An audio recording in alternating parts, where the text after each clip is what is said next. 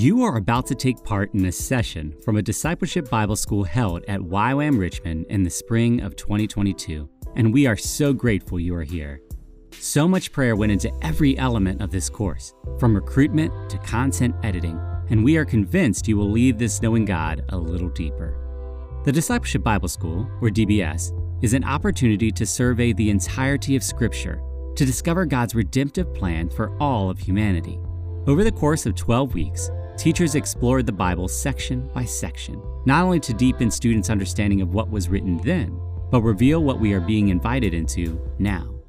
If you like what you are hearing, visit ywamva.org to discover what courses we are offering, ways you can journey with our team, and other content created to help you know God and make Him known.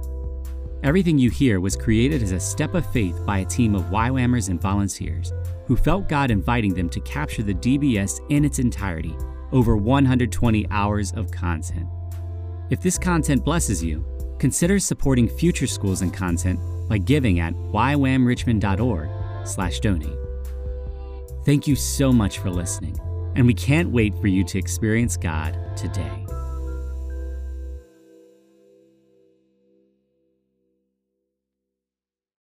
Okay, well, let's get into the book of Amos. So, you all read this last week, and um, so hopefully your minds are prepped and ready for this. So, um, I, I, really like this picture even because it, it really displays uh, what this book is about. Like, it is, uh, I am Yahweh, and hear me roar. Like, this is God's um, battle cry for the Israelites to come back to him, to be restored. And so Amos really will be um, displaying that through his, through his, you know, I guess prophecies and speaking to the people. So if we move into the content of Amos, so um, what we what we will find is that there is this huge issue of um, of covenant infidelity, and so these are some big words, but we are going to break them down. So covenant infidelity in the form of religious syncretism, and then social injustice. So, what is covenant infidelity?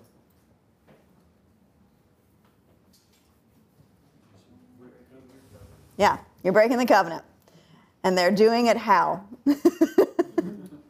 with, the, with those two things religious syncretism and then social injustice. And so, what this religious syncretism is, which I have the definition right here for you, is that thinking that God can be worshiped alongside Baal or another God. And so they can partner God with then any other religion and think, oh, it's fine, it's no big deal. And so this syncretism is coming into the nation, it's coming into the way that they operate.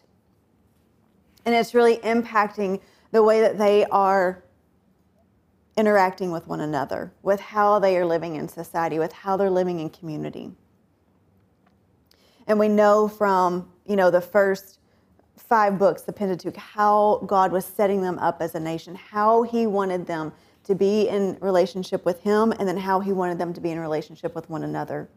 And so we see that this is already a, a breakdown has happened within their nation because of this, because of this syncretism. And so Amos really will be addressing their excessive pursuit of luxury. So that's why I have this picture here of this guy, you know, leaning up against the Rolls Royce car and with, you know, his expensive watch and nice suit on. Um, because this is what they were after now. It was this pursuit of luxury and really just thinking about themselves, self indulgence. It was what they could get. And it was all at the expense of the poor. And so they were constantly oppressing the poor to, to gain um, greater and greater amounts of wealth, influence. And so, um, really, these are this luxury, self indulgence, and this oppression are the things that characterized the time period that we're in right now with Amos. Okay, so especially with the northern kingdom, this is how the kingdom is operating. And really, the, the saddest part about it is it's not just the common people, but it is the leaders of the nation that is doing this and their wives. So the people who should be upholding the law, who should be saying, hey, guys, let's come back to the truth. None of them were doing that. It was all about what they could get for themselves and how they could really, um, yeah, better their own lives. But it was always at the expense of other people who were the widows, the orphans, and um, those that were poor. So, and a lot of times that would have been the foreigners also. So, if we are looking at the structure, so this is sort of just like the, the big picture of Amos. So, if we're looking at the structure of this book, it really falls into these three divisions that we see. So, the first one here is uh, really just the first two chapters. So it's a very short uh, port, part of this book. But it deals with eight prophecies and judgments that are um, with the surrounding nations. And I have them listed here. And so you can see that at the very beginning it says, This is what the Lord says to the people of Damascus. This is what the Lord says to the people of Gaza. And so he just keeps going through the different um, locations naming off their sins and what they've done. And then the second part you'll see is um, a little bit longer. It's the majority of the book, and it is chapters three through six, and then chapters seven through nine. And I have it broken up because really it's talking about these. There's three sermons that are talked about in chapters three through six, and then there's five visions that Amos sees in seven through nine. And so we will be talking about them, so I'm not going to like break them down right now. But just so you know that this is the breakdown for the book. And then the third part it ends with chapter 9, so the last 5 verses, and it's these promises that God has. It's that restoration of blessing. And so this is really talking about how you know the Messiah will uh, come and he will establish this earthly reign and so this would be the, um, oops, the salvation part, the salvation oracle that we'll talk about. So, um, and so I talked about structure last time, but you understand the breakdown. So if you're looking at Nelson's maps and charts, the structure is always that that uh, box at the beginning of the book, and it has like, okay, these chapters mean this, these chapters mean this, and so it's teaching you how to, if you're going to um, stop at a in the middle of a book reading that you'll want to stop in one of these sections because if you read the first chapter and then you wait two days to read chapter two, then you're like, okay, what what's going on? Like what's happening? So this helps you to to understand and break down the book a little bit more so that you keep it in context of what's happening. So does that make sense? Okay. I talked about that a little bit last time I was here, but just want to reiterate it again because you've had a lot of information. Okay, so with all of the um, excess of wealth and everything that was happening in this nation, there really was this standing against injustice that needed to take place. And so this is what happens in this book. And so I just have this question like, have you ever felt helpless in the face of overwhelming injustice? Yeah, no. Yes. yes. I don't, I don't care. um, yeah, I um, I remember even when I was starting out in YWAM, I, I don't know if I told you all, but when um, after I did my DTS and we went on outreach, we went to uh, Thailand and Cambodia. And when we got to Cambodia, one of the first things that we started doing was working with um, people that had been rescued out of human trafficking. And so we were like, oh, let's let's do a lunch for them. You know, let's do uh, this. You know, get candy and all this kind of stuff. So we went into this nice restaurant in Cambodia, nice, and um, it had AC. it was nice. Um, so um, we went into this nice restaurant and Uh, we hadn't we hadn't met the girls before this. We just we had this contact with uh, this house that was uh, had rescued these girls, and so we were meeting them for the first time. And when we came into the room, all the girls that had been rescued out of trafficking were like six, seven, eight, nine years old, and this is who we were hosting that day. And so I was really shocked and just like the youngest girl that had been rescued out of trafficking that was there was she was turning six. And she had already been rescued. And um, to hear like the the people who were i guess like the house parents or whatever who were running the ministry they told us her story. And you know working with this issue i worked with it for two and a half years after that and this was an issue that I felt very unqualified to to work with. Because at that point this was in 2007 2008 and the number was 27 million were who were in, enslaved. And you think of a group of like five women who were like let's do something. And we're like what what we felt like we were doing it felt like it was not making a difference at all so we we felt really unqualified. I mean, I I didn't really have a background in anything other than just feeling like I need to say something. I need to do something. I need to raise awareness about this. And so, um, yeah, we traveled around. We had coffee shop nights, did all these kind of things, but still, it just felt like we were very unqualified because we didn't have law degrees. We weren't police officers. We didn't have any kind of like way to make a real difference. And so um, I tell you this story because when you see such injustice in the world, you may think, wow, what can I do? And really, this story is just the same because this story is about a man who was just as unqualified um, to speak a message, but he did it anyways. And so um, yeah, I just encourage you that even if there's something that seems so daunting and so big that you don't know how you're going to master it, still be willing to take that first step. Because it's not that you have to reach the 27 million, but even if you affect one person's life, then you've impacted one person's life. And so, um, so don't let the I think, bigness or the overwhelming sense of the, the issue distract you or determine your um, the way that you approach it because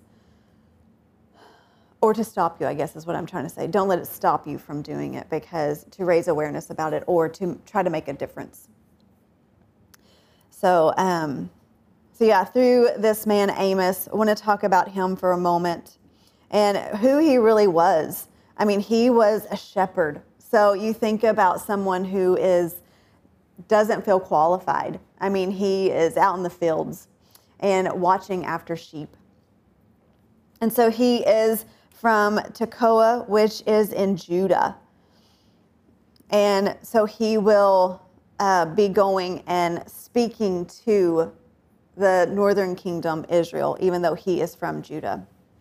And Amos, his name is derived from a Hebrew term meaning to lift a burden. And so, in all reality, in all sense of the word, Amos's name means burden or burden bearer.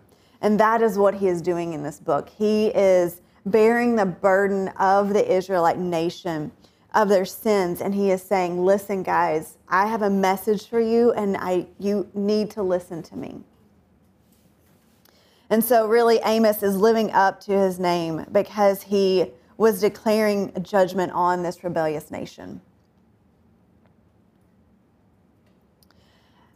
and so in the timing of um, amos and Micah. So they were talking to the northern kingdom of Israel. And we're not going to talk about Micah until tomorrow, but just to give you a little context for how they are like interwoven together. Um, some of them. So Amos and Micah were talking to the northern kingdom of Israel, but they were 30 they spoke 30 years before the nation would actually fall. So if when what year did Israel go into exile? 722, correct. So they were 30 years before before um, Israel actually fell. And so I've already said Amos comes from Judah, but God has called him to go into the northern kingdom. And so Amos is probably most likely delivering these oracles at the religious center in Bethel. And so you know that when uh, the kingdom split with Rehoboam reigning in the south and Jeroboam, he took over the north, that Jeroboam then set up uh, the, the altars or the golden calves and or this the calf images, it wasn't golden calves, but the calf images in Bethel and in Dan. And so this would, and Bethel is most likely where Amos would have come and delivered these oracles. And really, this would have been hard for Amos because people from Israel didn't like people from Judah. Even though they used to be one nation, now they are completely separate in their the way they are run, the way that um, they are governed, everything about them even though they used to be one and were for a long time considered sister nations, they very much don't like each other. And so this period is one of really a crisis time because things are falling apart. And so God is like, okay, I need you, Amos. I've got to send you because this is like it for the nation if they don't hear these words. But unfortunately, the people continuously, over and over again, they turned a deaf ear and they would not listen. So even though, you know, Amos is coming from the south, they still, because of their mindset, the way that they see people from the south, um, they are still not going to listen. And they won't listen to anybody, unfortunately. So let's talk about the dating for a little bit of Amos because, like all the other prophets, so most likely every book of the prophet will start out with uh, the kings that are reigning. And so this book is no different. So we see that Amos lived during the reigns of Uzziah, and he was the king of Judah. And so his reign was from 767 to 739 BC. And then it was the reign of Jeroboam II, which was the king of Israel. And I have the dates there for uh, Jeroboam II. And so the possible time frame for the book of Amos is 767 to 753 BC. And so Amos is uh, prophesying also when Hosea is coming on the scene and he is a little bit before Isaiah and Micah will prophesy. But they are all going to have their message to the nations. And so if you want to do more historical background information, you need to go to Second Kings to look at that. And those are the verses there. And so at this time, uh, Jeroboam II and Uzziah have come into power about the same time. And so the king of Judah and the king of Israel, they've come into power about the same time. And they both had a long, like, prosperous reign. There was a lot of expanse in, expansion in their territory. Um, so they were really living at the height of their power, of their um, success. This was, uh, and it, it really was even more than, or I guess equaled what was at the time of David and Solomon. And so when we think about what was happening in David and Solomon's time and now with these two kings reigning, how great the nation was when David was reigning. I mean, they were conquering all the nations around them, they were gaining territory. And so now these, these men, these kings, they are really once again at the height. But it is not without its downfalls. Because even though there was a lot of economic and military, um, you know, growth, and they were really at the height of things. And I have here that it was almost ideal for them. their uh, how they were using that economic wealth, how they were using their military power. Um, it was only increasing their materialism and really the injustice against people.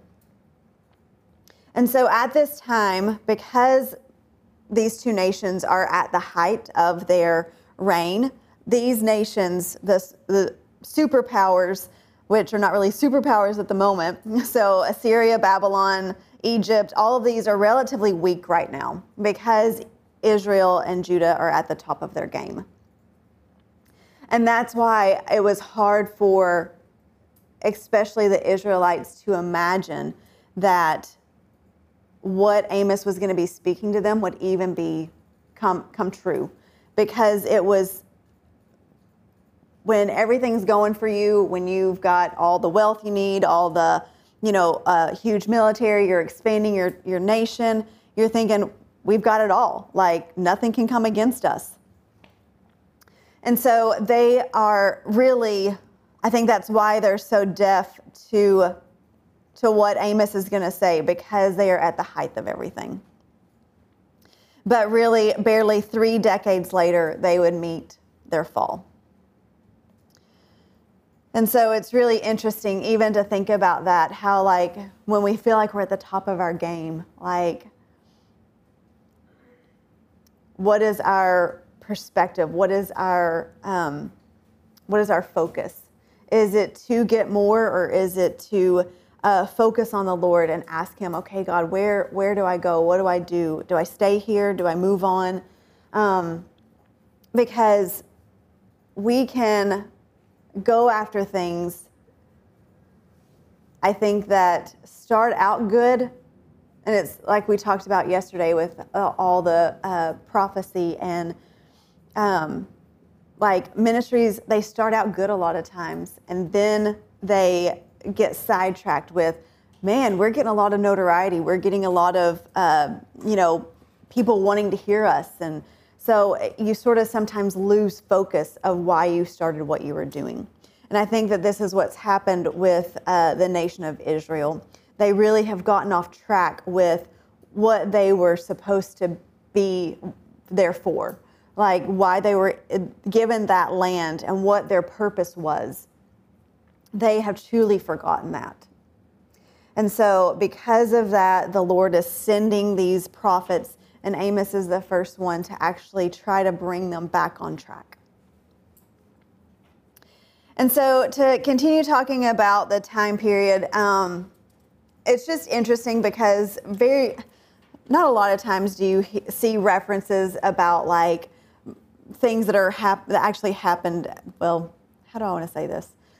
I guess, natural disasters that happen. So in Amos, there's you know several references to earthquakes um, and a solar eclipse that takes place. And I think that the reason why these are referenced is it gives it gives context for what they were going through at that time, but then it also helps to give like um, a, a timestamp in a sense of okay, well we know that this earthquake took place at this time. So if you if you think about like major events that has taken place in your lives, um, so for me, like one that I I always can go back to is uh, when 9/11 happened, and um, like I know specifically where I was, what was happening, um, what I was supposed to go do. But then, like when that took place, it's like that's a, like a timestamp in my mind. I'm like, okay, that I remember that just because of the events that took place. And then I've been in earthquakes before, and I'm like, I remember where I was. I remember what was happening, and like what happened right before it, and then what happened afterwards. And so, um, and so these things that take place, it's like this reference marker. And so I think that that's why this was referenced in in Amos is because it was something that would give them a, a good reference point for what was happening at that time. Okay, and so if we look at the main idea of this book, and I've sort of hit on this a little bit with the very first PowerPoint that I showed you, but it is that God roars like a lion against social injustice in Israel because he is so against injustice. And we've seen this already throughout even giving of the law, how he was making them, making them into a nation. And so he is going to roar, uh, you know, and I, I tried to find a, um, a good, uh, like, soundbite of a, a lion roaring because it's it's said that like when a when a lion does roar, it can be heard up to like four miles. And so um, when you think about that, like in in this context of God roaring like a lion, He is truly like this is His battle cry for the nation to return to Him and to come back to His ways. And so uh, the reason that Amos was writing his book or these prophecies was really to show Israel the judgment that would be brought up on them because of their social injustice. And so this is a huge, it is the theme of this book. So if you don't get anything else from Amos, know that God is against social injustice, and that is the whole thing that Amos is talking about. So, what is Amos about? Thank you. Some people are listening. no, everybody's listening. So, okay. And so I want to talk about some themes to trace or just to contemplate as you go back and are doing your homework or as you are reading through this book, um, as I know you will do when you get out of this school. And so, what is God's character and nature? And I know that this is something that you theme trace, but asking the question, how does he reveal himself uh, in Amos? So, who does he reveal himself to be in Amos? And then this concept of social injustice versus justice. And so, what do they look like? What is their fruit? So, what is the fruit of justice and what is the fruit of injustice? And hopefully, you could answer that without reading the book, but um, but at, even asking that question and being able to identify, because I think a lot of times we can just say, "Oh yeah, injustice is bad. Like let's not do that." But then when we really start to look at the fruit of these things, and we look at the fruit of what justice is, but then the fruit of what injustice is, and then we can look at our society, we can look at our own lives and we can say, what is the fruit of our my choices? What is the fruit of how I'm living? Is it one that is bearing fruit for justice or is it bearing fruit for injustice? And then the last thing to really um, theme to focus on in this book is the covenant relationship. And so, how does covenant relationship work? And I know I have talked about this a lot uh, because covenant is such a huge aspect for God. And it's not something that we can just read about in the first five books and then say, okay, that's good. I learned it. I'm good. Because it will continuously come up. And because this is God's foundation for his relationship with the people. And so, how does this covenant relationship, how is it supposed to work? And really, the theme or the key um, for this book is justice. Because if Amos is going against injustice, then the whole key of this is how we uh, live just and right. And so the key verse is Amos 5:24. Somebody read that for me. It's on the screen, so you don't have to look it up. But let justice roll down like waters and righteousness like an ever flowing stream. Yeah. So when we think about our language lesson yesterday with this verse, what does this start to bring up in your mind?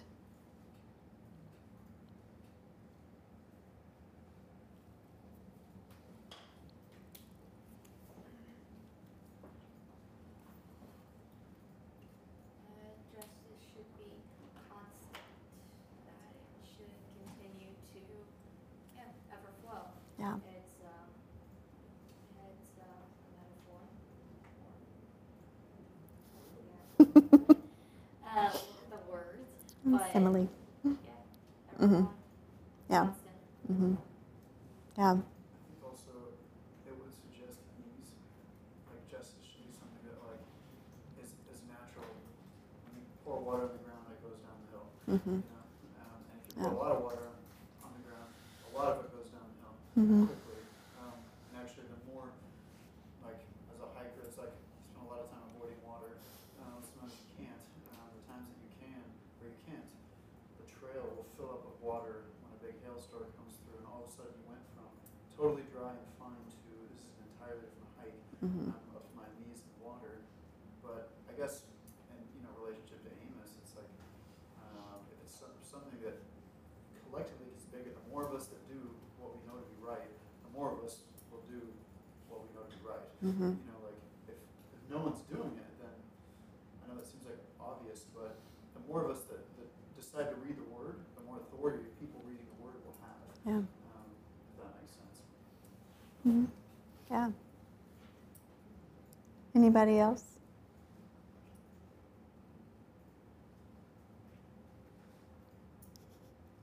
I keep looking at you. I mean, you're the cool kid. so, yeah, just thinking through this verse of let justice roll down like waters, righteousness like an ever flowing stream. So, I have, I mean, even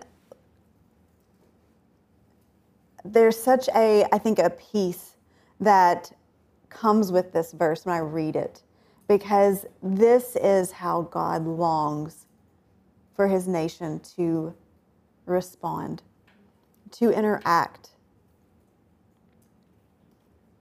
And so, even to think about how, you know, water does, it rolls, it is something that it doesn't for the most part, doesn't stay in one place unless it's, you know, just a puddle. But if there's a river, if there's a lake, if there's um, an ocean, like it is constantly moving. And so you think about this water that's constant. Like if you've been in the ocean, you know that there are currents, there are waves, there's all these aspects of it that it's constantly in motion. And so, an ever flowing stream, that means it's never going to end.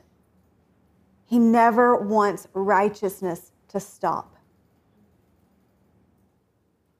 And so, it's not just knowing the key verse of this book, but it's actually slowing down and thinking through what does that mean for me? What does that mean for how I live my life? Because if this is how he wants the Israelites to live, to have justice roll down like waters and righteousness like an ever flowing stream. How do we live that out now?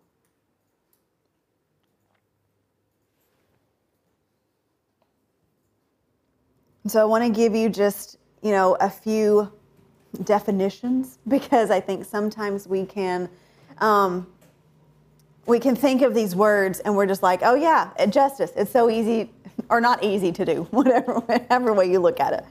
But this, uh, the definition of justice is this ideal of fairness, impartiality, especially in regard to the punishment of wrongdoing. And so the ideal of fairness and impartiality. Okay? And so I found this quote it said that um, justice, by definition, is just behavior and treatment based on what is morally right and fair. To respect life, freedom, and the basic human rights is justice. Demanding what is right fearlessly benefits the entire human collection or collective. Never forget that justice is what love looks like in public. Okay, that sounds really good, doesn't it? But who is deciding what is morally right and fair? What is basic human rights? And what is love? Because if I had a million dollars, I would bet a million dollars that if you walked out in the street and you asked a random stranger what was morally right and fair, what were basic human rights, and what is love, that it would probably be different than what you use. Bless you. And so, even our looking at this issue of justice, we have to have a compass or whatever, a, a focal point, uh, a foundation, a starting place. We have to have that. Because if we don't, then all of these things are always going to be skewed. What is morally right and fair? What are basic human rights? And what is love? Because, like I said yesterday, if we knew what basic human rights were, then we wouldn't be having to debate if a newborn child less than seven days old could be murdered. Because they would have basic human rights.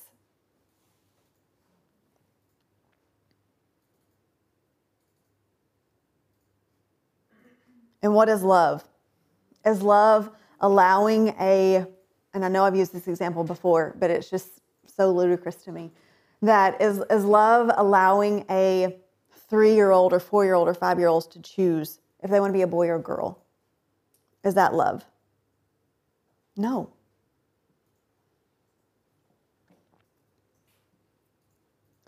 So we can read these grandiose like definitions or explanations of these words. But when we come down to it, what is just behavior? Because what I think just behavior is could be different from what Dave thinks it is or anybody else in this room. But hopefully, if our foundation is the Word of God, then we have a common ground and we have a, a basic understanding.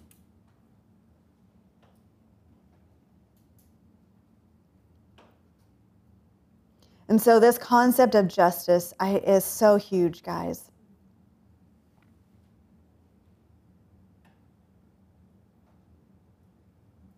And so, the other aspect of this book and this verse that um, we've already read, we've talked about justice, but then also righteousness. And so, righteousness is what is right, what is justice, the act of doing what is in agreement with God's standards.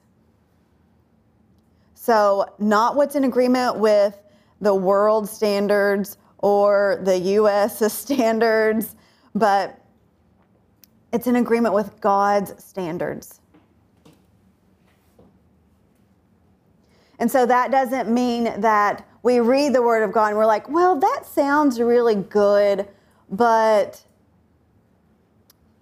I think I'm really mad at my neighbor, so I'm just going to go kill him, even though the Word says not to. So if I'm going to be in agreement with God. That doesn't mean that I read it and then I go do what I want to do. That's when we have the choice. Are we going to choose life, which is walking in agreement with the Lord? Or are we going to choose death, which is saying, I know you say God, but I feel this today. I'm going to go over here. And so these aspects of righteousness and justice. And really, at this time, the best way, because I know these words can be like, we throw them around in Christianity because it's like the basis of what we know. But do we know how to live them out? Because with this book, I'm going to say that it was like the best way to handle this word is to see it as a relational word and not just a behavioral word. And so, what that means is that we are, well, let me say this. in Hebrew thinking, righteousness is a community thought and not just an individual thought. So, it, even in reading the covenant, it was about them coming together and making this commitment together. It wasn't just one person, well, sometimes it was, but when, when they ratified the covenant with the whole community, it was all of them coming together. And so it wasn't an individual like, I am going to do this all on my own, but it was them coming together and saying, as a community, we will uphold this law, we will uphold this covenant. And so they were aligning themselves, they were coming into agreement with God, with what He wants, with His interests, with what He was desiring for the nation. And so, if this righteousness is right orientation with God, then that means that we are coming into alignment with what He is saying. And God's desire is for all of us to be treated equally, to be the same, not to be treated the same, not to be the same, and having equal rights. And so when we think about justice and righteousness, we are God's plan for humanity. We are now his hands and feet. Israel was God's plan for humanity at that time. He wanted them to be the example that was going to change the nations around them because they were going to see how good God was. They were going to see his justice, his righteousness, his faithfulness, his mercy, his goodness.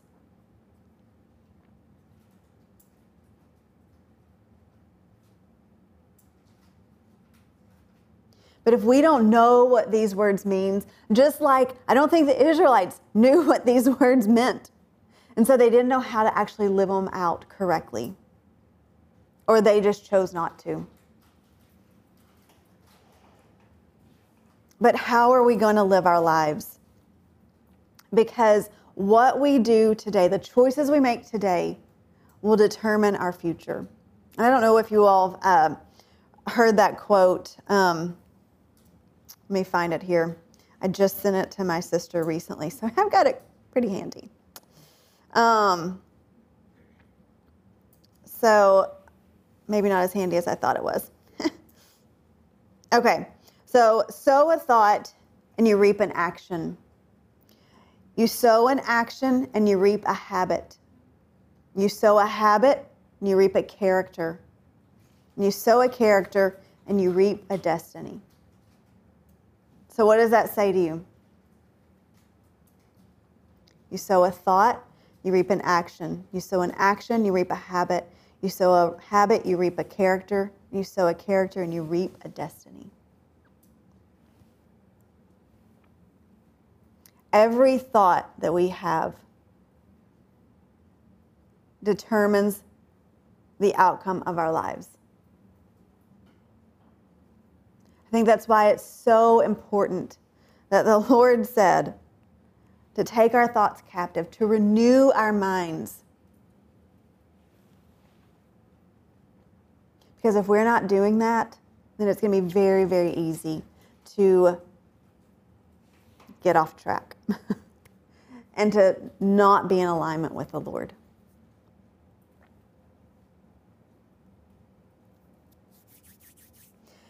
Do you all have any questions, any comments before we keep on going? We're actually going to get in the book now.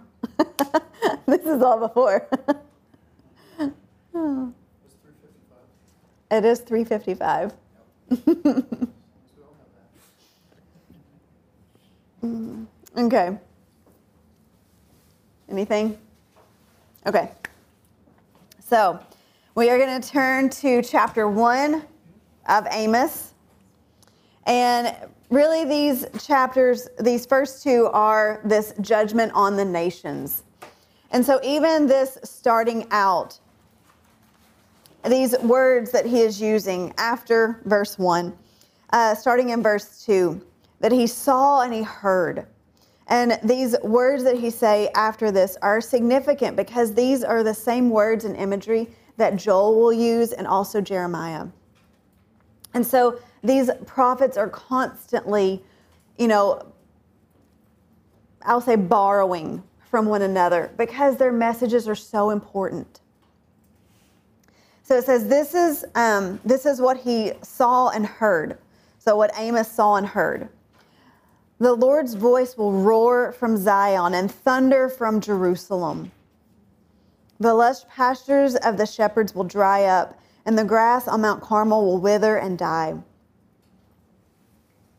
But the aspect of this is that the Lord's voice will roar from Zion. And so even if you look at Joel um, 3.16, just flip a few pages over, says the Lord's voice will roar from Zion and thunder from Jerusalem. The exact same words that Amos is using.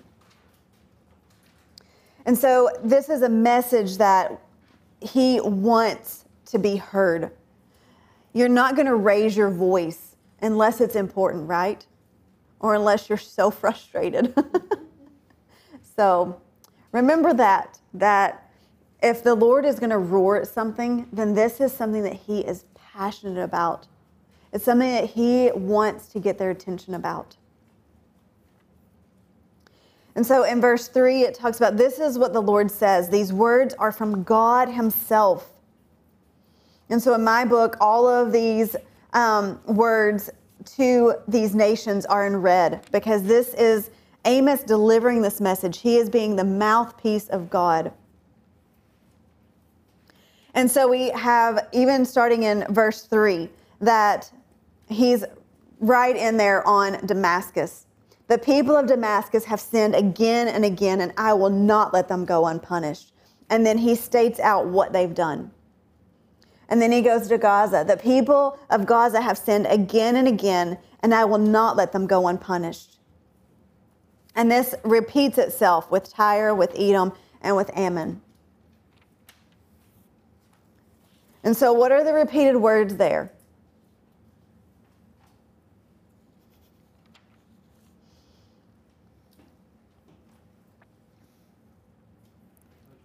I just read them.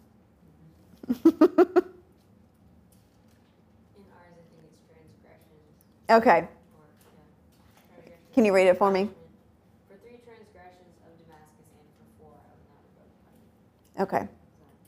Yeah. So, but just again and again, he's saying, like, these are the transgressions. So, does it say that with every nation? Yeah. So, that's the key word. Like, that's the key phrase over, well, not it's just the repeated phrase that's over and over again. He is calling out their sins and he's like, This is it. Like, I am done with you all because of what you've done. And so, if we look at even the location of all of these, we see that here, I've got them underlined, but I'll underline them again with red. So, we have Israel here and Judah here. And so he is started out with Damascus, which is all the way up here. And then he went to Gaza, which is over here. And then Tyre, which is up here. Edom, right there. So he's sort of all over the place. But Ammon, and then he ends with Moab. And so he is, if you see any, any uh, commonality because here is Israel and Judah, and all these people are around them. so, um, so he is, you know, with this judgment that he is saying, he is moving closer and closer to Judah and Israel. And so he is not just saying that these nations have done wrong, which he is he is naming out their sins, but he's also going to end with Judah and Israel because he knows that they are not sinless, that they are ones that have been in cahoots with all these other nations, doing just like they have. And so when we look at even um, these, uh, especially with Judah and Israel, so if we look at verse chapter chapter 2 verse 7 and i um, talk about this with these next lines says they trample helpless people in the dust and they shove the oppressed out of the way. Both father and son sleep with the same woman, corrupting my holy name. And so if we go back to when I was here last time, last month, and we think about Leviticus 18, What was that chapter about? You can look back there if you need to. What was Leviticus 18 all about?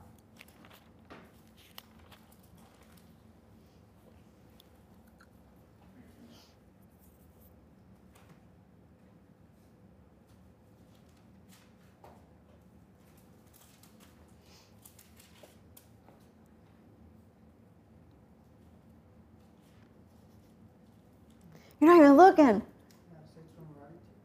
What? Okay. Why did you say that? Come on now. so it was all about who they couldn't have sex with.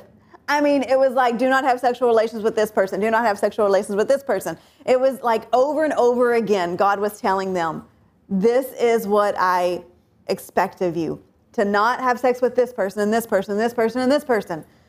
So, what are they doing? Both father and son are sleeping with the same woman now. This is not upholding the law. This is not upholding the covenant. If we move on to chat or verse 8. At their religious festivals, they lounge in clothing their debtors put up as security. Okay, if we go to Exodus 22.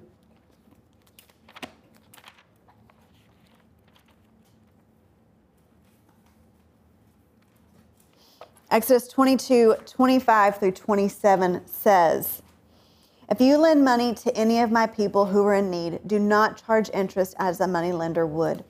If you take your neighbor's cloak as security for a loan, you must return it before sunset. This coat may be the only blanket your neighbor has. He, uh, how can a person sleep without it? If you do not return it and your neighbor cries out to me for help, then I will hear, for I am merciful. And so this clothing was supposed to be given back to the people so they wouldn't be cold at night, so that they would be cared for. And is this happening? Say no. no, it's not. We keep on going and look at the rest of verse 8. In the house of their gods, they drink wine bought with unjust fines. And so the wine should have been given as a restitution for a wrong, and they were drinking it. They were supposed to be giving these fines to the people who had been wronged, but they were partaking of it instead. So, this is how they are gaining their wealth, how they're gaining their luxury, is by people who are trying to uphold the law and they are robbing from them. So the Lord has started out with the judgment on the nations, but He is after Judah and Israel because they are sinning. And so their sins are being listed, but God's character is being revealed to them. And unfortunately, the covenant is being broken. And I really think it's breaking God's heart. It's coming out as anger and Him roaring. But why do we lose our temper so many times? It's because we're passionate about what we get angry about. We know that there's a right way to do things, and we get mad when that doesn't happen or at least I do. I won't speak for you all. but I get frustrated when I see things that are so clear, at least to me, and other people aren't living that way.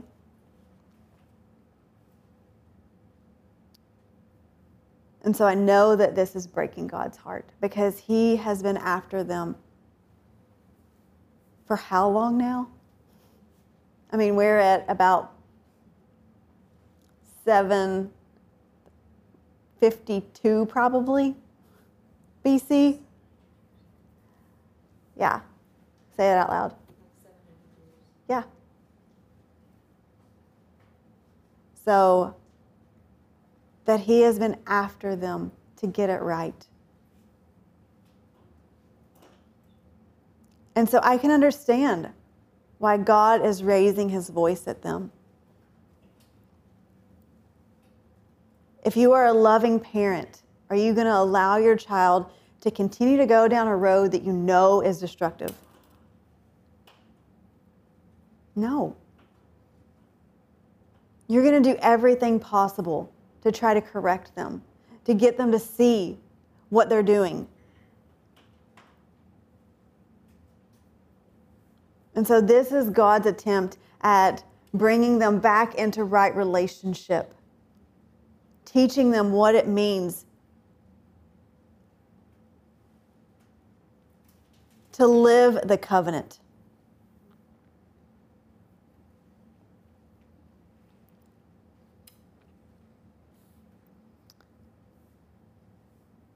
And the reason why he's doing all this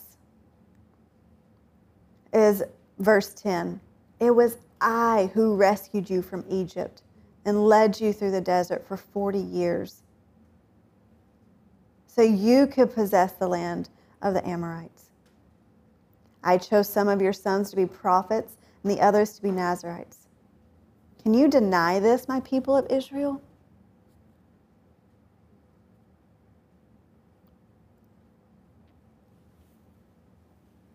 And so this, this is why he's calling them back. It's all because of his character, his faithfulness to them and to the covenant.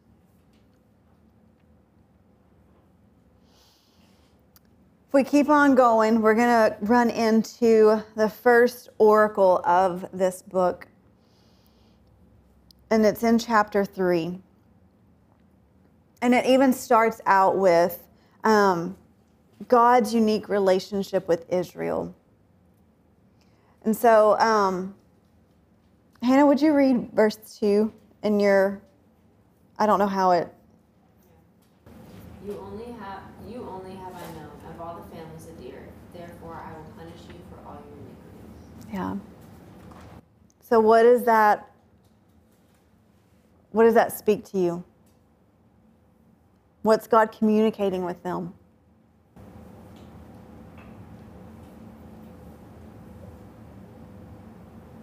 I mean, it's like he's punishing them out of his relationship with them. Mhm. It's not just some random judgment. He, he, yeah, I mean, it's like a dad to a kid. Like, he might Mhm. not punish some random child on the street, but he's going to discipline his son. Yeah. Yeah. So my the NLT says, "From among all the families on the earth, I have been intimate with you alone. That is why I must punish you for all your sins." So if you think about even that, I mean that word intimate is so like they could have used anything else. But to choose that word that I have been intimate with you alone.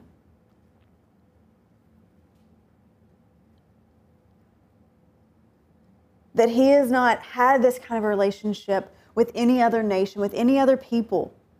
It has been with them. And so that is why he is going to punish them. Because when you are in a even a friendship with someone or a relationship, you share things that you wouldn't with other people. You have a bond that you don't share with everybody because then it doesn't mean the same. And this is how God has been with them. I mean, to pull them out of a nation and make them his very own, to give them a, a specific identity, to love them the way that he loved them.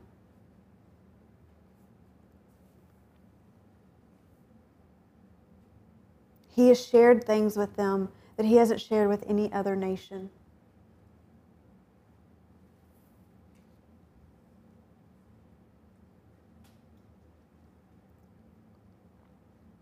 And so God had made a covenant with them, And so now he has no choice but to enforce it. And they know the boundaries, they know the consequences. They have been fully educated on them.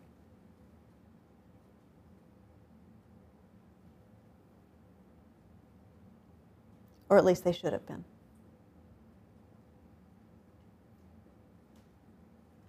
And so, because of their disobedience, they would be led into exile.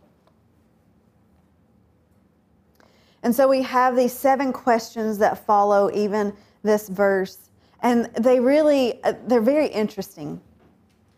Can two people walk together without agreeing on a direction? Does a lion ever roar in a thicket without first finding a victim? Does a young lion growl in its den without first catching its prey? Does a bird ever get caught in a trap that has no bait? Does a trap spring shut when there's nothing to catch? When the ram's horn blows a warning, shouldn't the people be alarmed? Does disaster come to a city unless the Lord has planned it? It says, Indeed, the sovereign Lord never does anything until he reveals his plans to his servants, the prophets. The lion has roared, so who isn't frightened? But even just looking at these questions, can two people walk together without agreeing on a direction? Yes or no? No. Because if I want to go to the movie, but you all are going to go roller skating tonight, well, then what's going to happen? Turn on the movie while we're roller skating. no. like, if we don't agree on something, then I'm either going to go by myself and you all are going to do something, or you're going to change your plans. We either have to agree and walk together, or we're not going to walk together at all.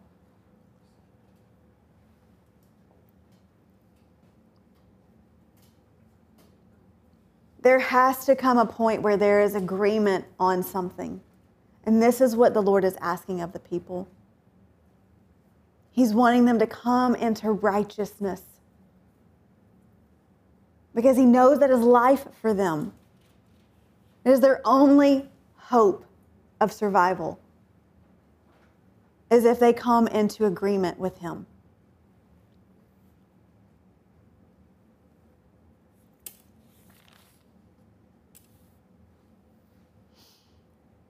But we know that punishment is coming, unfortunately. And we see this in verses 11 through 15.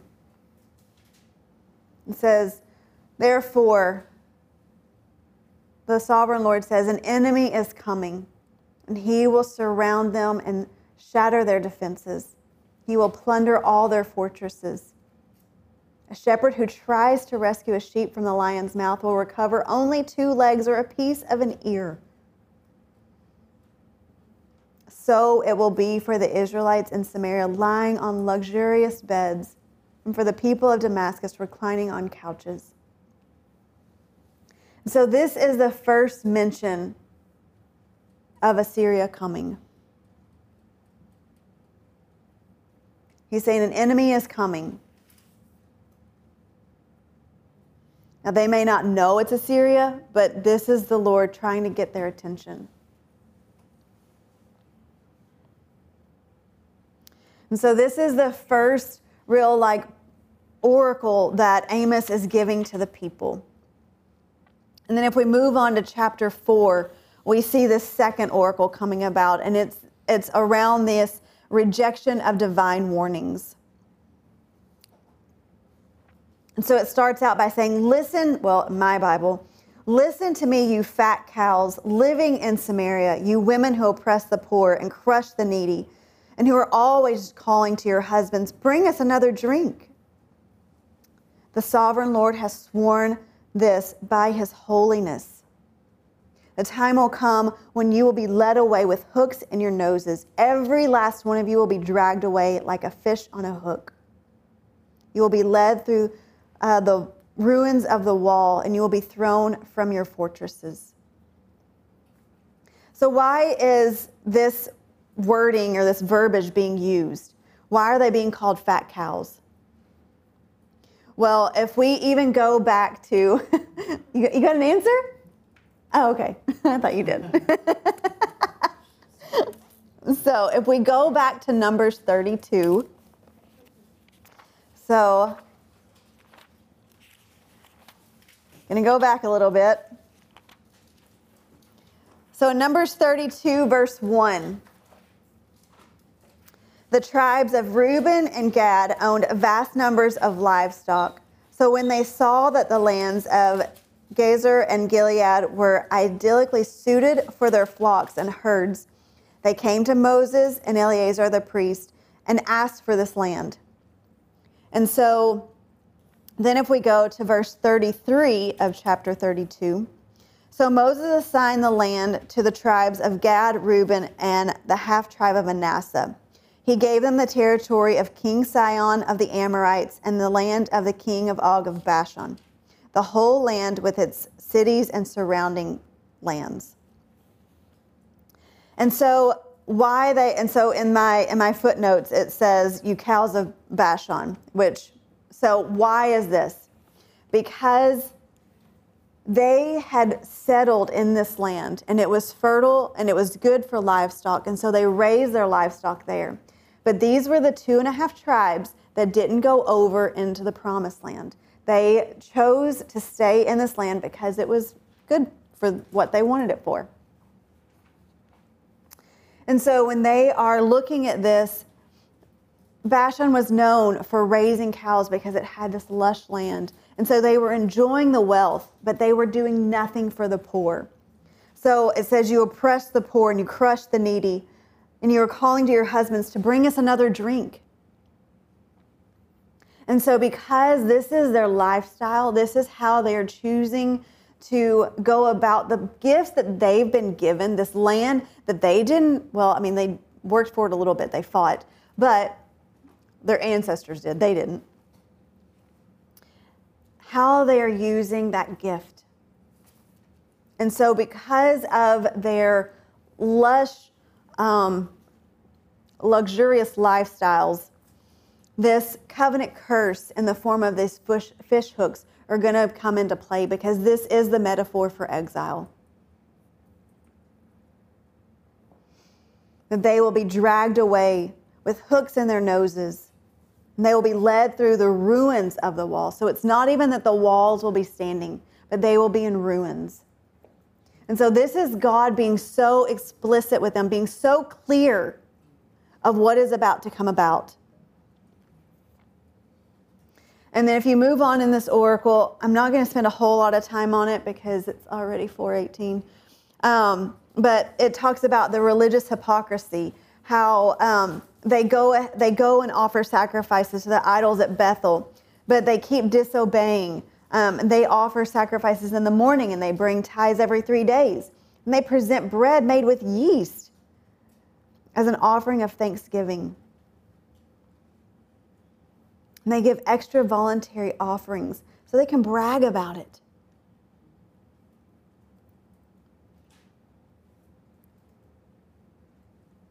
Is that why God likes our offerings? Hey, Maya, guess what I did? I went to church on Sunday and then I read my Bible for three hours and then I prayed for another two hours and then I went and evangelized for the rest of the day. How about that?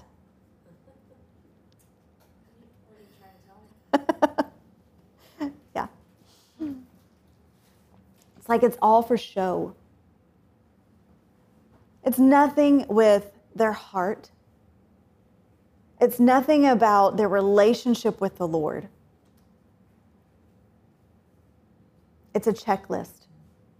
Okay, I went to the temple, I gave sacrifices, I gave my offerings, and I did tithe. I'm good to go.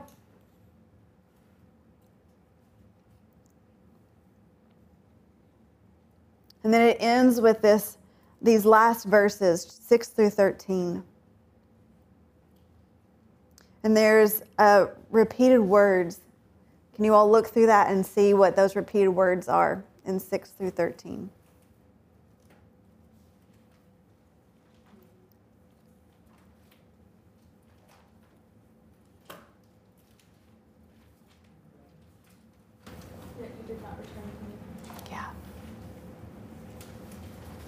Their refusal to repent. It's like all these things were happening. I brought hunger to every city and famine to every town, but still you would not return to me. I kept the rain from falling when your crops needed it the most, but still you would not return to me. I struck your farms and vineyards with blight and mildew. Locusts devoured everything, but still you would not return to me. I sent plagues on you, like the plagues I sent on Egypt, and still you would not return to me. I destroyed some of your cities, and those who survived were like charred sticks pulled from a fire, but still you would not return to me. What's happening here? Covenant curses. These are the curses being enacted out. There's famine, there's drought, there's plagues, which is disease, there's death. These are the covenant curses.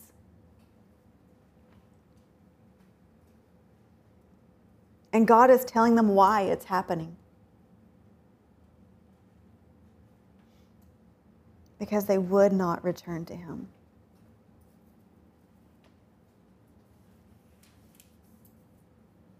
God is longing for a relationship.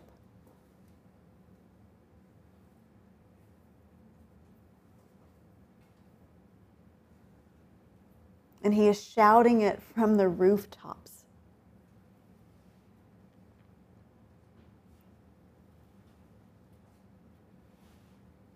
If you've never experienced rejection, then I want to talk to you. but, I mean, can you imagine the rejection that God is feeling right now.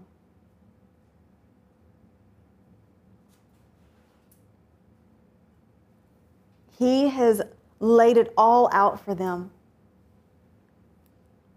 He has given them everything.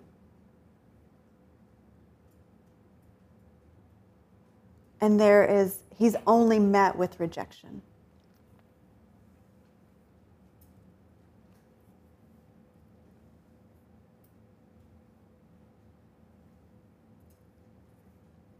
And so I can see how his heart is so frustrated, but it's because of his depth of concern and love for them.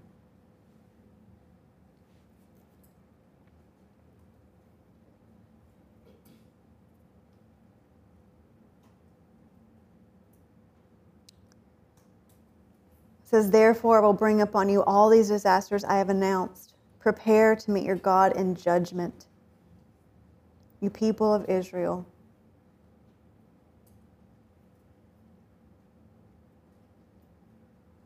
Even reading that scares me. I mean, seriously. Prepare to meet your God in judgment.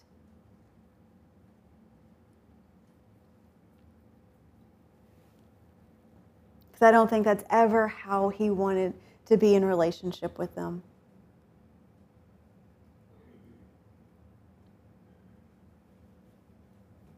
But he has to be true to himself, right?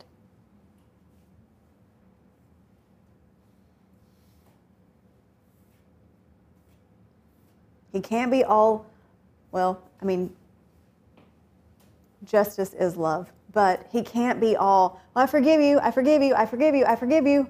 Oh, I forgive you again. Oh, you did it again, I'll forgive you again. If you keep doing the same thing and you don't change your ways, What's the problem? Because it's definitely not God.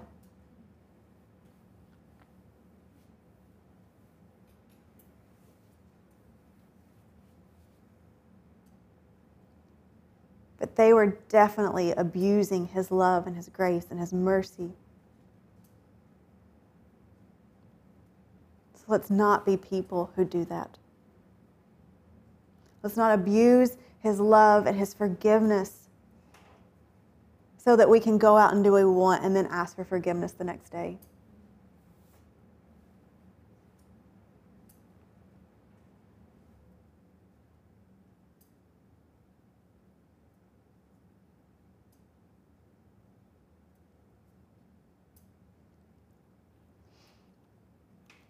And so, Lord, we come before you and we thank you for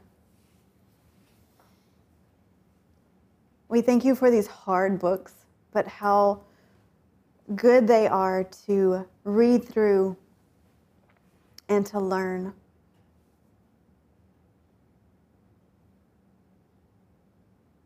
Because we can see what happened with the Israelites and we can learn from their mistakes. So let us not be people who trample on your heart, who trample on your love, and take it for granted over and over again. But Lord, we would be he- people that hear your roar and that we would respond. That we would not continue to sin again and again and again.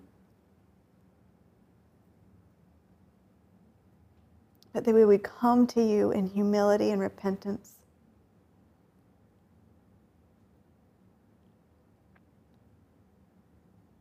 Longing to restore what has been broken.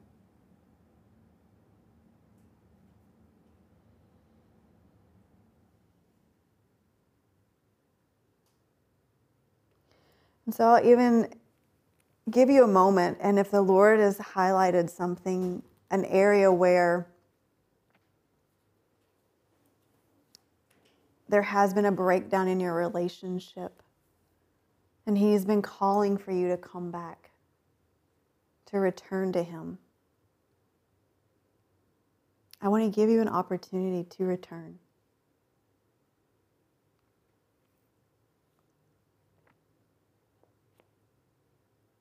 And so, Lord, I pray that you would be specific, that you would be ever clear.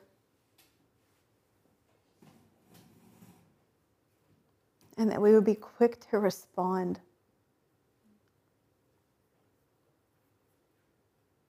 Not out of fear of punishment, but out of love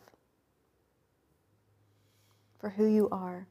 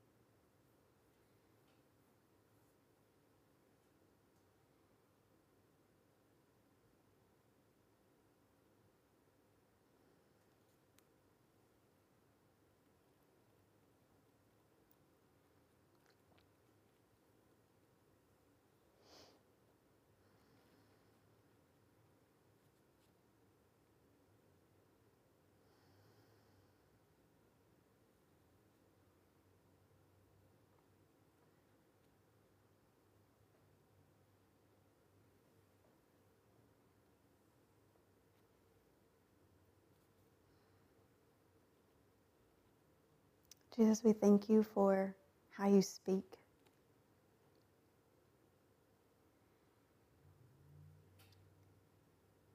And how sometimes you are roaring at us to call us back to you, but sometimes it's gentle whisper. And so Lord, I pray that we would we would all respond. And thank you for these lessons. May they continue to shape our hearts and our minds and our actions, Lord, to live more for you daily. Amen.